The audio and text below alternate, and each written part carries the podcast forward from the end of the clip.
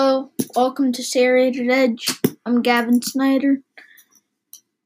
Today, I do not know what we will be reading.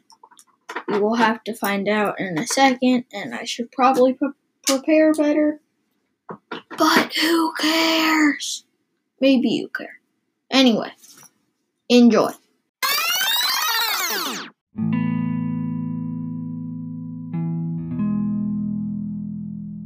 Ickabog, Chapter 4 The Quiet House. Mrs. Dovetail was was buried in the graveyard in, in the city within the city, where generations of royal ser- servants lay. Daisy and her father stood hand in hand, looking down at the grave for a long time. Bert kept looking back at Daisy as his tearful mo- mother and grim faced father led him slowly away. Bert wanted to say something to his best friend, but what had, happened was too enormous and dreadful for words.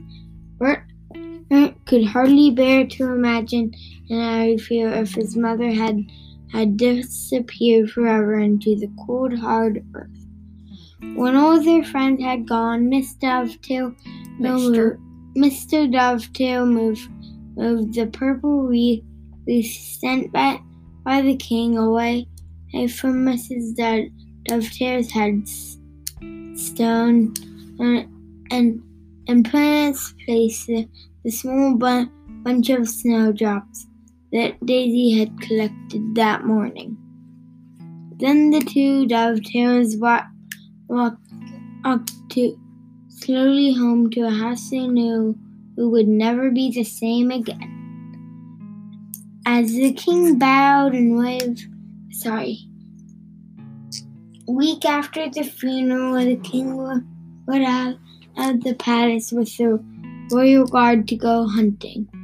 As usual, everyone went along his route came rushing out, out in, into their gardens to bow, curtsy, and cheer.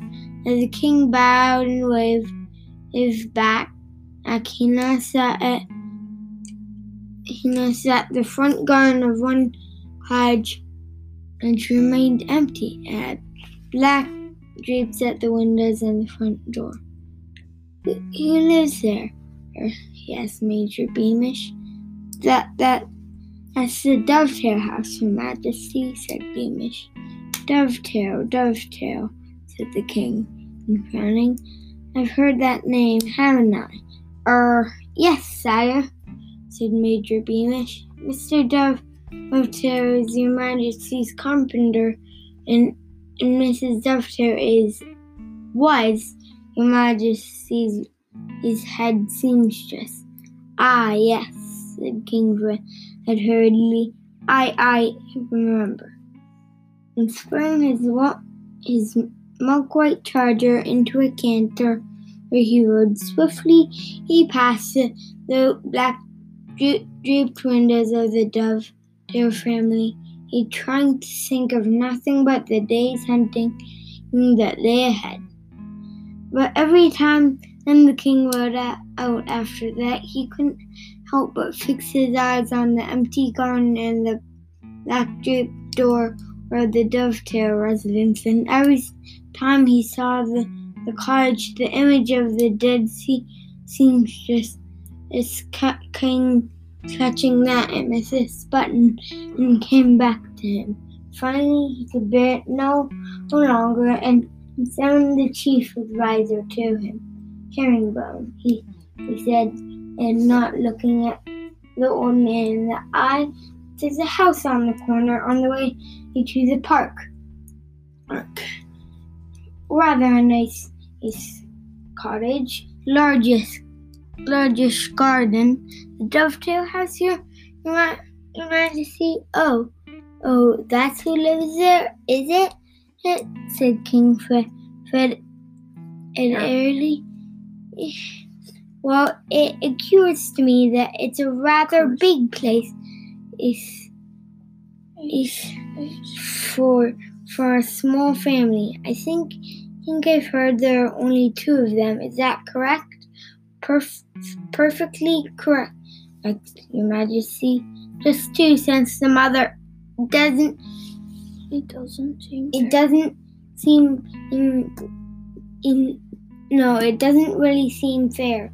Her herringbone, King Fred said loudly, for that nice spacious cottage to be given only to two people when, when there are, are families of five or six, I believe, who, who I believe, who'd, who'd be happy with a little more, more, more room. You'd like me to move the dovetails, Your Majesty?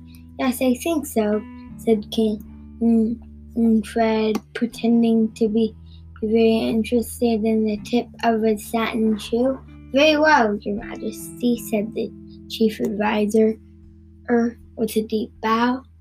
I shall ask them to swap with Witch's family, which I'm sure would be glad of more space, and, and I shall put the dovetails in the Witch's house.